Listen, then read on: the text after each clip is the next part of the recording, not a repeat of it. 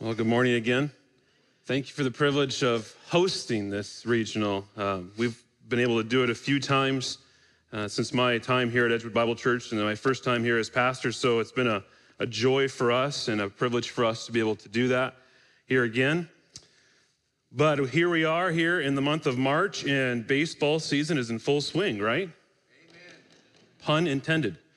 It's the time of year where all the Seattle fans emerge from their cave where they've hid for the last four months, and they begin their journey in believing that this, in fact, is the year they're going to win. I've been saying that for 30 years, Detroit Tigers fan, so I know. Everybody loves baseball, right? The sights, the sounds, the smells of attending a game.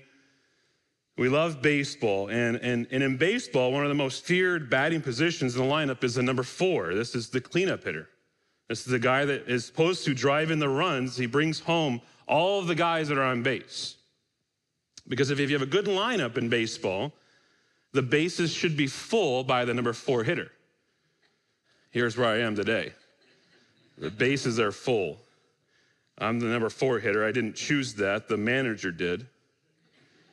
And we'll see if this manager is going to make it past today. Uh, I've got my work cut out for me because the other men have served us well uh, these last few days. And and bringing God's word to us, serving us. And I appreciate uh, you men and your diligence in studying God's word and presenting it to us. And I'm praying that what I have to share this morning will, will help you uh, and be helpful in your ministry. A number of years ago, Time Magazine had an article uh, entitled The 25 Most Influential People in America. And as you read the article, you noticed that they made a, a, distinction between influential people and powerful people. In fact, the quote said, These are not necessarily the most powerful people, but they're the most influential. And it, I believe it's a helpful distinction. Let me put it in my own words power changes people from the outside in, influence changes people from the inside out. If we say that you have power, we mean that you have some clout in some way, some either money or maybe you have the government behind you. You have a course of force to bring another person to change their behavior. And, and they will change because they have to, not necessarily because they want to. But influence is a whole nother ballgame. With influence, you're, you're targeting their insides, what drives them. You're looking at their heart and their mind. You're looking for them to change from the inside. And so people change because they want to, not because they're, they're forced to. Now, by any yardstick, the Apostle Paul was one of the most influential people in the history of the world. Most definitely in the top 25, probably in the top 10. But he didn't have any power. He didn't have money. He didn't have the government behind him. Through it all, and through his ministry, people were changed from the inside out. You know, when he came to every town, every city, every province in the Mediterranean, he always came with a message. He brought the power. And it wasn't in Paul, it was the gospel. And this gospel had absolutely no affinity with any particular group or race or culture that he was addressing. He said himself that the gospel was offense to the Jews and to, as a joke, it's ludicrous to the Greeks. And Paul goes into town after town with no power, with an unpalatable message. And those he preached to, whether Jew or Greek or highly religious or fully secular, they all hated the gospel. And time after time, the gospel won.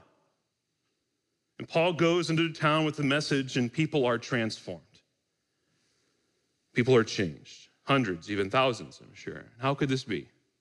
How is it possible that so many people are changed? Once serving themselves, once serving the God of this age, of this world, and now serving the, the living God.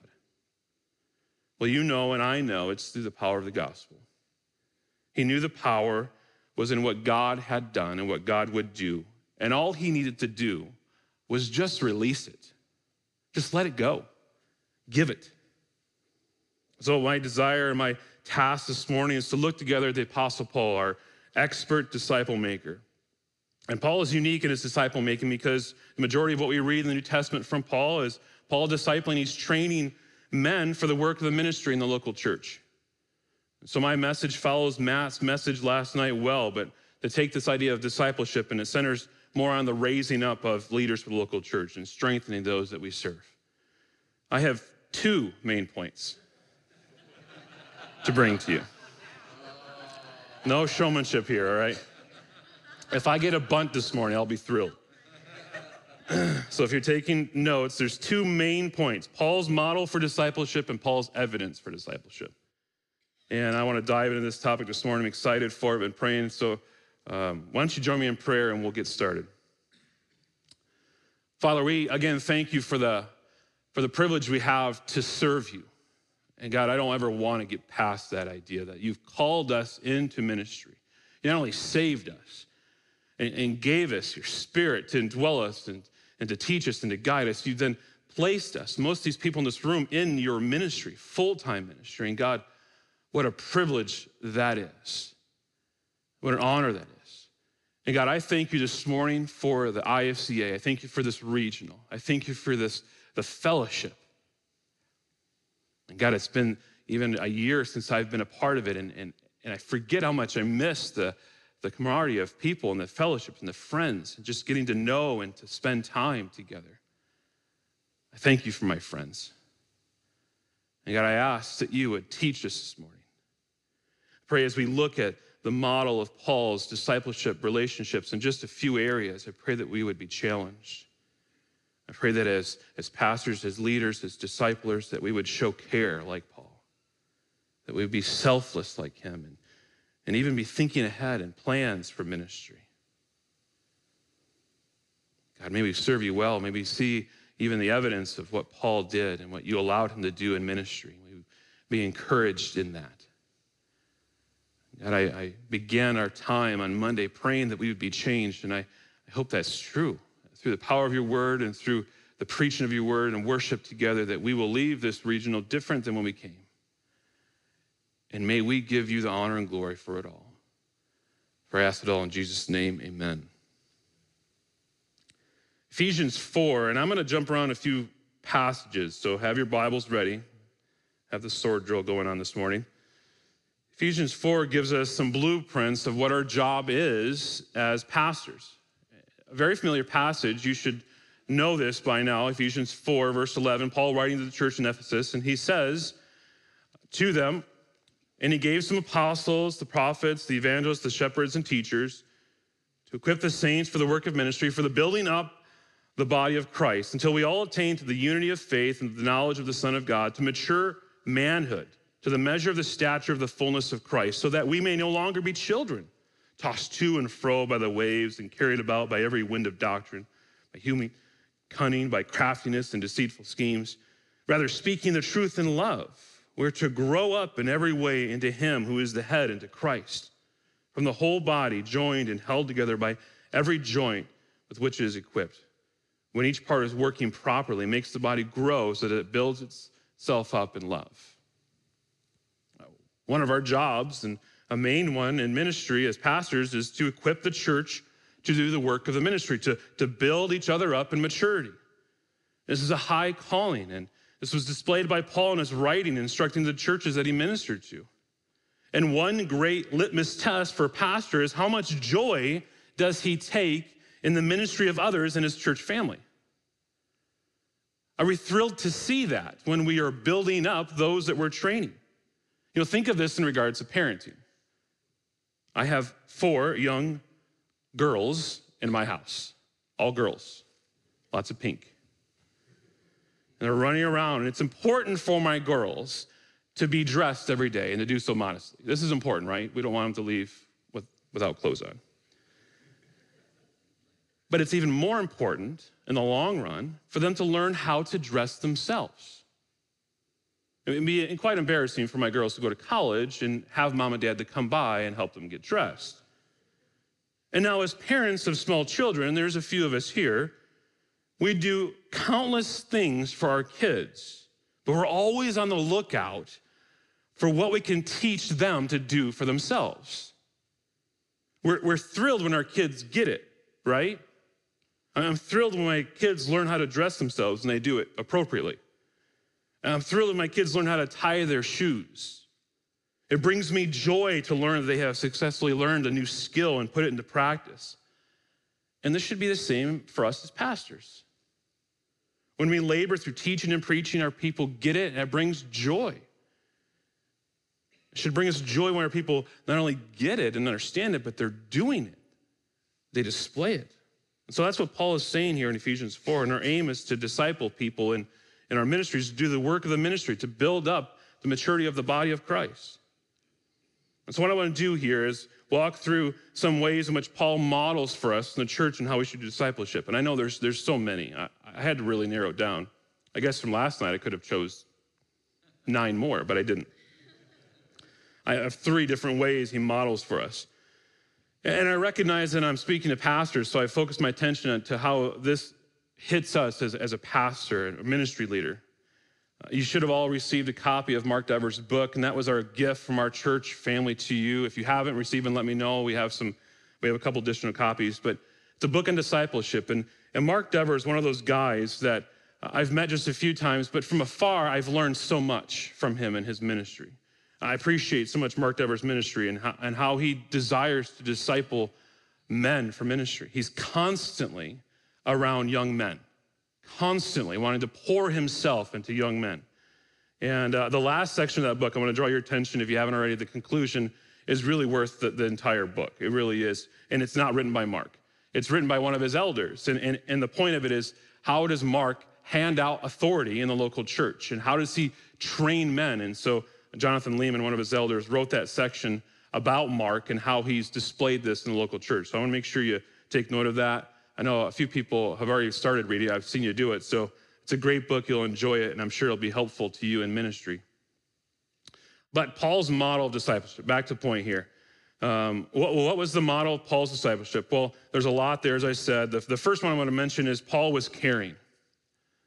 Paul was caring in his discipleship. And 1 Thessalonians 2 talks about that. So turn there. 1 Thessalonians 2, verses 7 through 12. Actually, let's start at verse 6. Paul writing here, he says, Nor did we seek glory from people, whether from, your, from you or from others, though we could have made demands as apostles of Christ. But we were gentle among you, like a nursing mother taking care of her own children. So, being affectionately desirous of you, we were ready to share with you not only the gospel of God, but also our own selves, because you had become very dear to us. For you remember, brothers, our labor and toil. We worked night and day that we might not be a burden to any of you while we proclaim to you the gospel of God. You are witnesses, and God also, how holy and righteous and blameless was our conduct toward you, believers. For you know how, like a father, with his children. We exhorted each one of you and encouraged you and charged you to walk in a manner worthy of God who calls you into his own kingdom and glory. Paul, writing here, is displaying for us his care and love for those that he's ministering to, that he was discipling. Says he's, he was gentle among them. And there's so many different um, descriptions there that he had. And he said he, in verse 6, he had the opportunity to wield his authority, but he chose not to. Richard Baxter, in his great work, The Reformed Pastor, how many of you have read that? You need to pick up these old books, 350 year old Puritan book, great book. The Reformed Pastor, he writes this The whole of our ministry must be carried on in tender love to our people. We must let them see that nothing pleases us but what profits them, and that what does, what does them good does us good, and that nothing troubles us more than their hurt. We must feel toward our people as a father toward his children. Yes, the tenderest love of a mother must not surpass ours. We must even travail in birth till Christ be formed in them. They should see that we care for no outward thing, neither wealth, nor liberty, nor honor, nor life in comparison of their salvation, but could even be content with Moses to have our names blotted out of the book of life. In other words, to be removed from the number of the living, rather than they should not be found in the Lamb's book of life. Discipleship is costly. Ministry is costly, and we, we, we care for the people. And as pastors, I'm sure your heart echoes here of what, of what Baxter's writing. And when we care about those that we're discipling, those that we're training, we have to show love in ways that maybe are a little different than what they expect. We may just want to stop just at love, but there's and there's many people in our churches that feel maybe we just all we should do is love. Love covers all wrongs. But we, do we read only about love from Paul and his letters to the churches? I mean, in Corinth, there was a mess, and he spends one chapter on love. The rest, he's dealing with the issues in that church. There needs to be correction. He spends majority of his time in that book doing that. And for Paul and for us in our ministries, that's loving, that's caring for them. And if we're to jump ahead here in 1 Thessalonians to chapter 3, look there and see the love of Paul as he writes. 1 Thessalonians 3, verses 9 and 10. It says, For what thanksgiving can we return to God for you, for all the joy that we feel for your sake before God? And so he's pouring out his soul and his joy for them. In verse 10, he says, As we pray most earnestly night and day that we may see you face to face and supply what is lacking in your faith. Now, this reads nicely for us in our English versions. Do you know what, what he's really saying here? I can't wait to see you to address your shortcomings. How do you like that? Hey, Jeff, I feel so overwhelmed for your sake and full of joy of what God is doing. I pray for you all the time, morning and evening. You're on my heart, you're on my mind. I can't wait to see you face to face, Jeff, to tell you what you're doing wrong. How would you like a letter like that? I want, I want to tell you what's missing in your life. Paul's idea is, is not repairing something, but it's to put in proper condition, to, to make it complete, to, to fill in what's missing. And part of discipling someone and caring for them is correcting them, to fill in the gaps. And sometimes we avoid this uh, in discipleship because of fear. Not sure what they're going to do in reaction to that. But in doing that, and that fear and that reaction, we're not preparing whole Christians.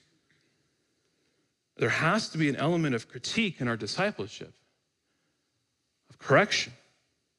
And our encouragement definitely is empowering and life giving, so we need to be generous with that. But if we never correct, then we'll miss out in their sanctification. We need to be gracious and precise in our correction. If we want those that we're discipling to grow and bear fruit, then we have to come along and pull out the weeds. And we have to occasionally put a stake up so they can stand upright, so they can grow and become like Jesus Christ. Now, a word of warning to us as brothers, to all of us. We work, I know you do, and you, you, you walk with people and you struggle with them out of love and discipleship relationships, those in your congregation. And sometimes they respond by saying that our love is flawed, that our love is inadequate, that we, we mess up. We, we, didn't, we didn't follow the right pattern. We didn't say it the right way. You know what I mean, right? Maybe some of you heard that this last week. You've walked with them for months and you come alongside them to correct them, to, to guide them. You see the shortcomings in their life and they don't see this as loving. They see this as hurtful because how you're instructing them or what you're instructing them goes against what they want, what their desire is. But ultimately, brothers, our love for them cannot be rooted in what they think of us. We must do this hard work out of love for Jesus Christ and his love for us and his love for them. And we'll have disappointments in discipleship. And we need to remember that He is the one who purchased them with His blood, and He is the one who ultimately does the changing. And so Paul was caring. Next, Paul was selfless.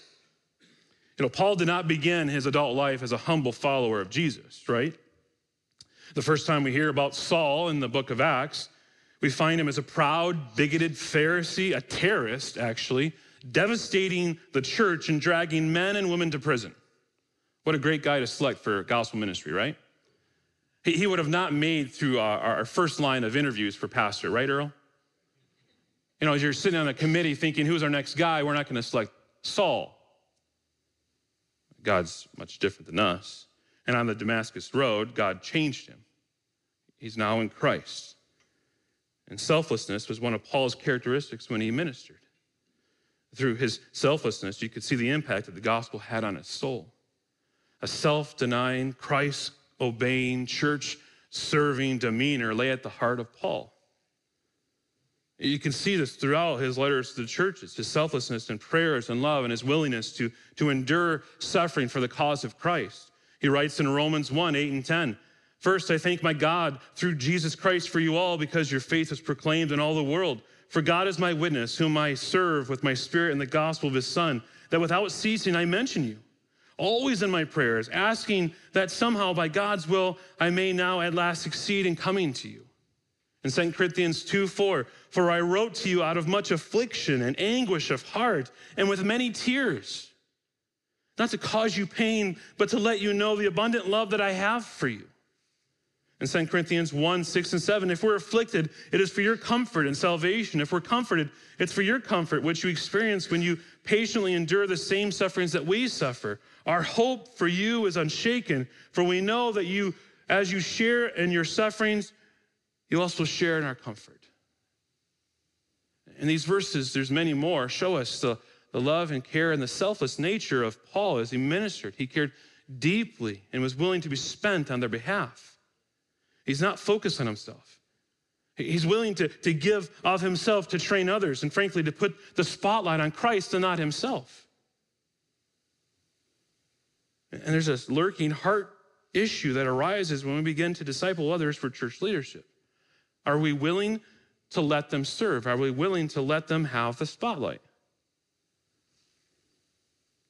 We must admit it, friends, that it feels good to receive praise from church members for a work well done.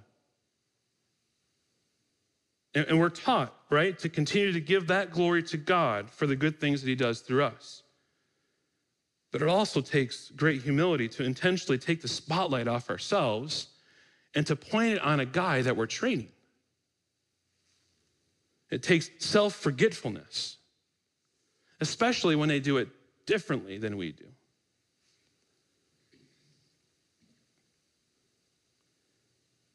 But if we truly desire for the church to grow, our churches need more than us. You know, as pastors, I think we have a tendency to hoard gospel ministry. I mean, we're, we're given the title of pastor, so we should be the one doing it, right? Aren't they paying us to do all the teaching, to do all the preaching, do all the evangelism? Isn't this in our job? And sometimes the thought process goes through our head well, we're trained, we have years of experience, we can do it faster. And so I'm just going to keep doing it. We, we think we can accomplish more this way. Friends, we have fooled ourselves and we miss opportunities. It's much better for our churches to struggle through a substandard Sunday school class for a few months or even years, and then later to be fed by a skilled and trained teacher who we've spent time with training. We need to find joy in training others to do this. It will most definitely help the culture of discipling in our churches and ministry if we allow training to happen, if we give up opportunities that we would naturally teach or preach to allow men to do that that we've trained. And I'll say this and maybe make you uncomfortable. We need to hold our positions loosely as pastors. God is the one who placed us there, not ourselves. Even if you're the one that planted the church, God is the one who put you there. And He may someday move you out. I remember saying this to the elders just a few months after I started, saying, I'm here. I desire to be here. But who knows when God will raise up someone else that's better fit for this ministry in five years? They're kind of annoyed with me. After the months and belaboring through it, why would you say that? Well, God's the one that does this, not me. I just need to be faithful. And as we see in Paul's heart, he was caring, he was selfless. And the next is Paul was planned. So, my first Sunday, Earl was there during my installation service, and I informed church, I don't know if Earl remembers this, I informed the church in my beginning statement that I was their next interim pastor. Every pastor is an interim pastor. At least we, should hope that, right? You know, I'm, I'm praying that I'm not the last pastor of Edgewood Bible Church. I don't want this ministry to die when I'm done.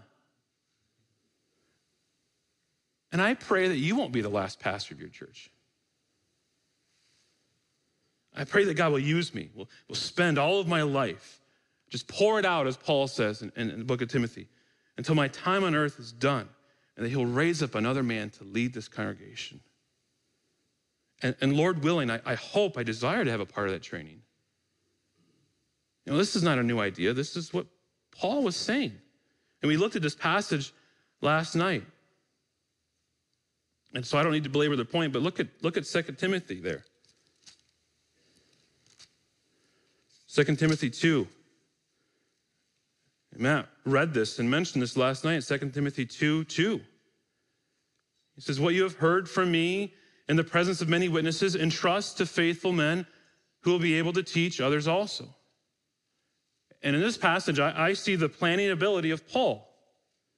He, he wasn't just thinking about himself, he's always seemed to have the churches that he ministered to on his mind. Do you see the four generations that are listed in this verse? Let me read it again. What you have heard from me in the presence of many witnesses, and trust to faithful men who will be able to teach others also. He's writing to Timothy. So there's Paul and Timothy, the next guy, and the next guy. And trust to faithful men who will also be able to teach others. There's four generations there that Paul mentions. Paul's thinking future. He's focused on the next, the, the next relational rung on the chain here. What's, what's next? Who's next? And sometimes we tend to forget about the next generation. We, we tend to forget about the next step out because ministry is so full and we, we're, we're busy that it, it's daunting even to think of the next step out. We might talk about who will take it over when we're done. We haven't planned on it. We're not working on the next step. And I want my people in the church that I serve to realize that this ministry doesn't depend on Jeff. Lord willing, there'll be another guy after I'm done. And when we start to disciple someone in, in ministry, to train someone, we should always be thinking past them, not in a rude way, but the next guy, meaning who, who, who are they going to disciple? And we should be talking about that with them. Who, who are you discipling? As we're discipling them, who are you discipling?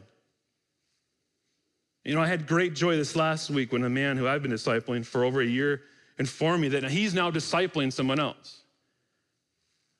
It brought joy to me. And he said to me, I kept hearing you tell me that I needed to be doing this. And so I, I looked around in church. I came one Sunday and looked around and said, I think I could. And he went to him, a new believer that he could just spend time with. You know, I was actually instructed in school in Bible college uh, to place ourselves in Timothy's position that we're always, we always should, in life and ministry, being discipled by someone else, someone else pouring into us while we disciple someone else. That should be our, our, our mindset as pastors. We should always be looking for someone to pour into us and we can pour into others. So I ask all of us, how many generations of Christians is our ministry reaching? Are we the only ones who are able to teach in our church? Are the only ones who are able to preach in our church? And I've learned in the years that I've spent in ministry that it's natural, it's easy to fly by the seat of our pants and not plan. And when this happens in my own life, it happens isn't because I don't know how to plan or I don't have time to plan. It's mostly because I don't want to plan because I think I'm promised tomorrow and I'm promised the next day, and I'm promised the next day. And how arrogant is that? Proverbs 27 1 Do not boast about tomorrow, for you do not know what a day may bring. When I don't plan, I'm boasting about my ability to do it tomorrow. And it's conceited to think that I know more than God, even to know that I'll be alive tomorrow. Does anyone know if they'll be alive tomorrow? I don't know this. I'm not promised this. And, brother pastor, we're not promised tomorrow. So, if we're not promised tomorrow, who are we training today to take over ministry when we leave? Know, I say this to my staff on a regular basis just to freak them out. But if you die in, in, a, in a horrid car accident today. Who's ready to take over your ministry? And who will take over your ministry if God takes you home on the way home today? You know, the success of your ministry is what happens when you're gone. Think about that. So, what happens when you leave? What, what, what's left? What's, what, what's going on? And Paul knew this. This is why he was all about training others through the work of the ministry. He knew that he would not be around forever. He knew that there'd be an end of his ministry. He wanted to see ministry continue after he was gone. So we need to disciple people to be disciple makers. And we're really good at addition. We can add really well, but multiplication is, is different. And we need to look at ministry in that way, multiplication. And we need to find joy there, brothers and sisters, joy when you when your people get it, when your people do it. And we should be planning on giving ministry away to others. You know, is the bar so high in your church that no, no men in your church are able to stand before it to teach?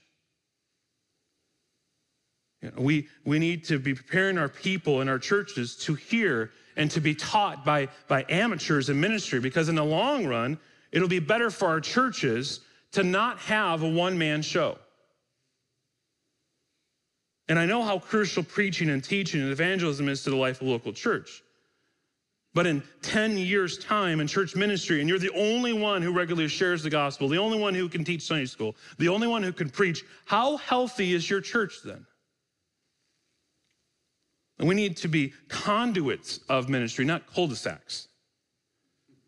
We need to give it away, train it, and give them opportunities. And I know the fear there, you know, when you're you're training a guy, especially if you're going to preach, and you stick him up there, you're kind of sit back going, what is he going to say? What am I have to correct next week? You know, there's even ways to do that that heads that off, you know? You say, give me your sermon manuscript before you preach. We're going to walk through it. We're going to read through it. Make sure there's no heretical things in there. And then afterwards, walk through it with them. The good, the, the things where they need that's lacking, right? They need to grow in. So I, I, pray that we will all, I mean, this is an area where I need to continue to grow as a pastor, that we can plan like, like he did. So we've seen the, the model for, for discipleship. Uh, the second one is, is Paul's evidence. Paul's evidence of discipleship. Have you ever wondered maybe what it would maybe be like in Paul's relationship with someone he discipled? Well, we get a glimpse of that and I want to end our time this morning by looking at one discipleship relationship that Paul had, and it's found in the book of Philemon. A letter written from Paul to Philemon concerning the, the salvation and return then of Onesimus. And in 25 verses, we can see Paul's love, his relationship, his sacrifice, and his commitment. And so we're going to walk through that here in just the remaining minutes that we have. So if you haven't already turned to, to Philemon, or excuse me, yes, Philemon. First thing that you see here in the first seven verses is Paul reminds Philemon of his love. He says, Paul, a prisoner for Christ Jesus, and Timothy, our brother, to Philemon, our beloved fellow worker, and Apphia, our sister, and Archippus, a fellow soldier, and the church in your house. Grace to you and peace from God our Father and the Lord Jesus Christ. I thank my God always when I remember you in my prayers, because I hear of your love and of the faith that you have toward the Lord Jesus and for all the saints. And I pray that the sharing of your faith may become effective for the full knowledge of every good thing that is in us for the sake of Christ.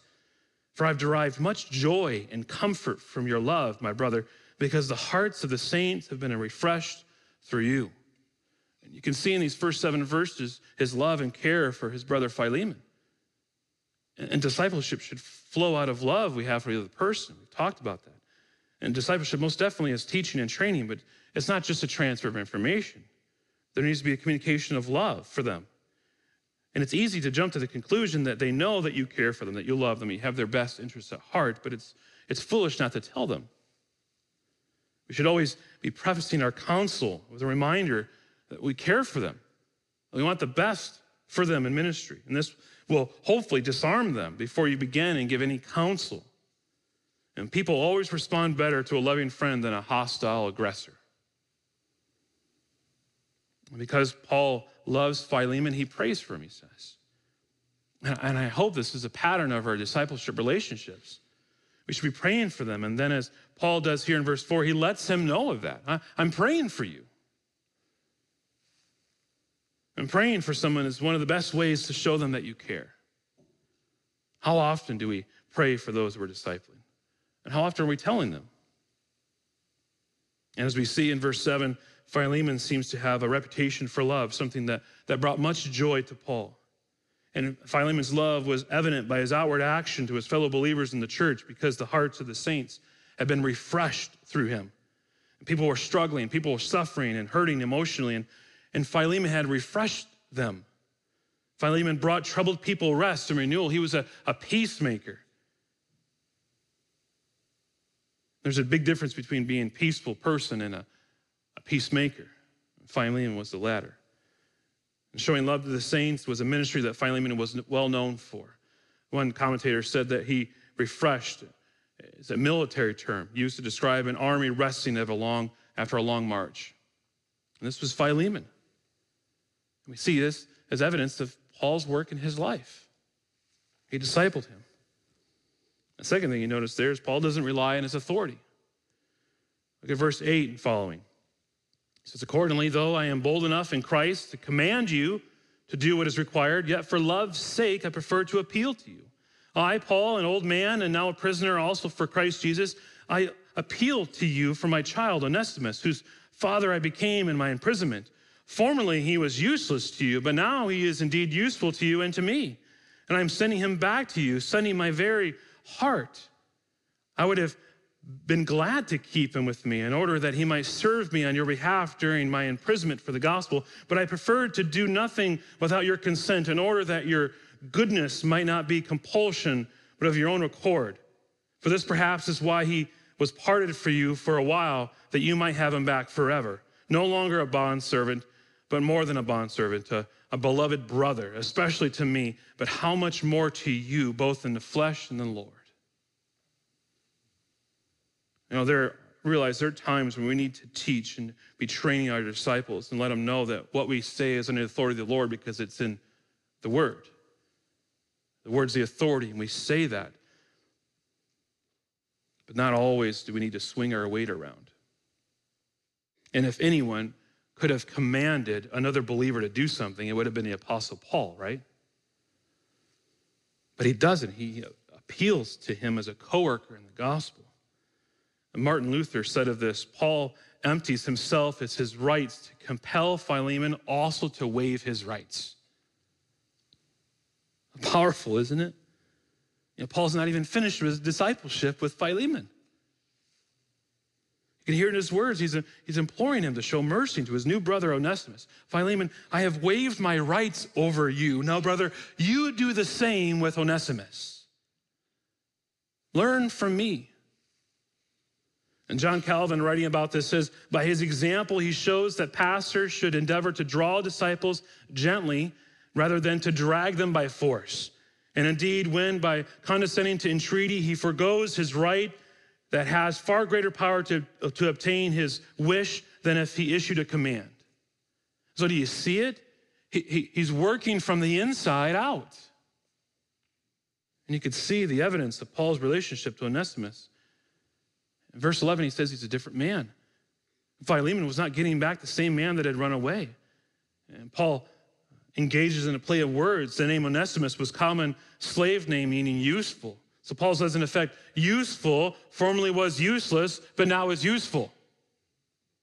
Onesimus was a changed man. He'd been saved by God and trained by Paul.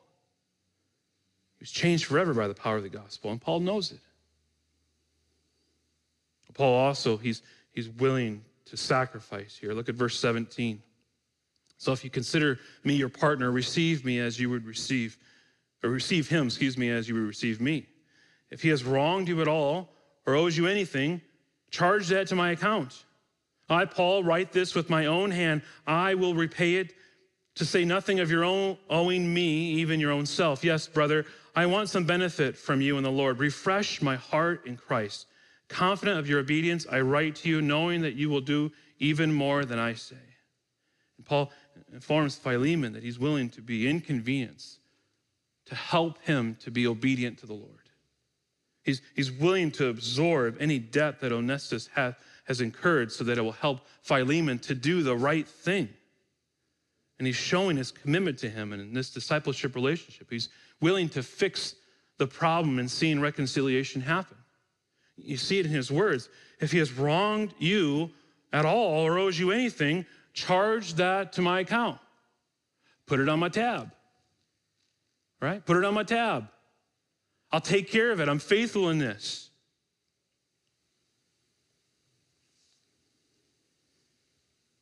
Every possible means should be exhausted before a relationship becomes fractured, and that's what Paul is doing. And isn't this such a great picture of what Christ did for us on the cross? Philemon, like God, was the one who was wronged. Onesimus, like us as sinners, stood in need of reconciliation to Philemon. And Paul, he stood as the one who was willing to sacrifice so that it all could happen. And you've heard it before, I'm sure, that never are we more like God than when we forgive. Well, never are we more like Christ than when we pay someone else's debt. And so that reconciliation can happen. And Paul's willingness to suffer the temporal consequences of Onesimus' debt gives us a, a glimpse of Christ's willingness to suffer the eternal consequences for sin. And Paul displays this, again, for them and for us. Well, last year, Paul reminds them of his commitment to the relationship. Look at verse 22. At the same time, prepare a guest room for me, for I'm hoping that through your prayers I will be graciously given to you. Epaphras, my fellow prisoner in Christ Jesus, sends greetings to you.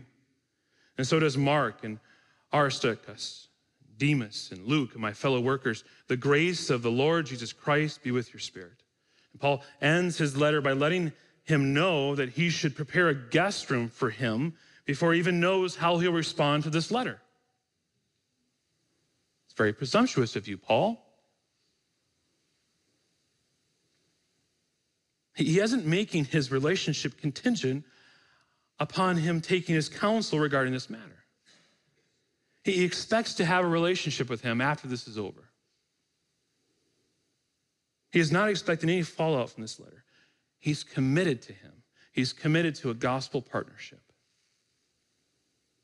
So, how do things turn out? Well, we're not sure. There's not any inspired account or historical accounts. There's some, there are many of, of what happened here. Some historical accounts claim that Philemon set Onesimus free and that Onesimus then became a pastor and, and eventually was a martyr for the faith. I don't know. I'll have to ask Jesus when we get to heaven.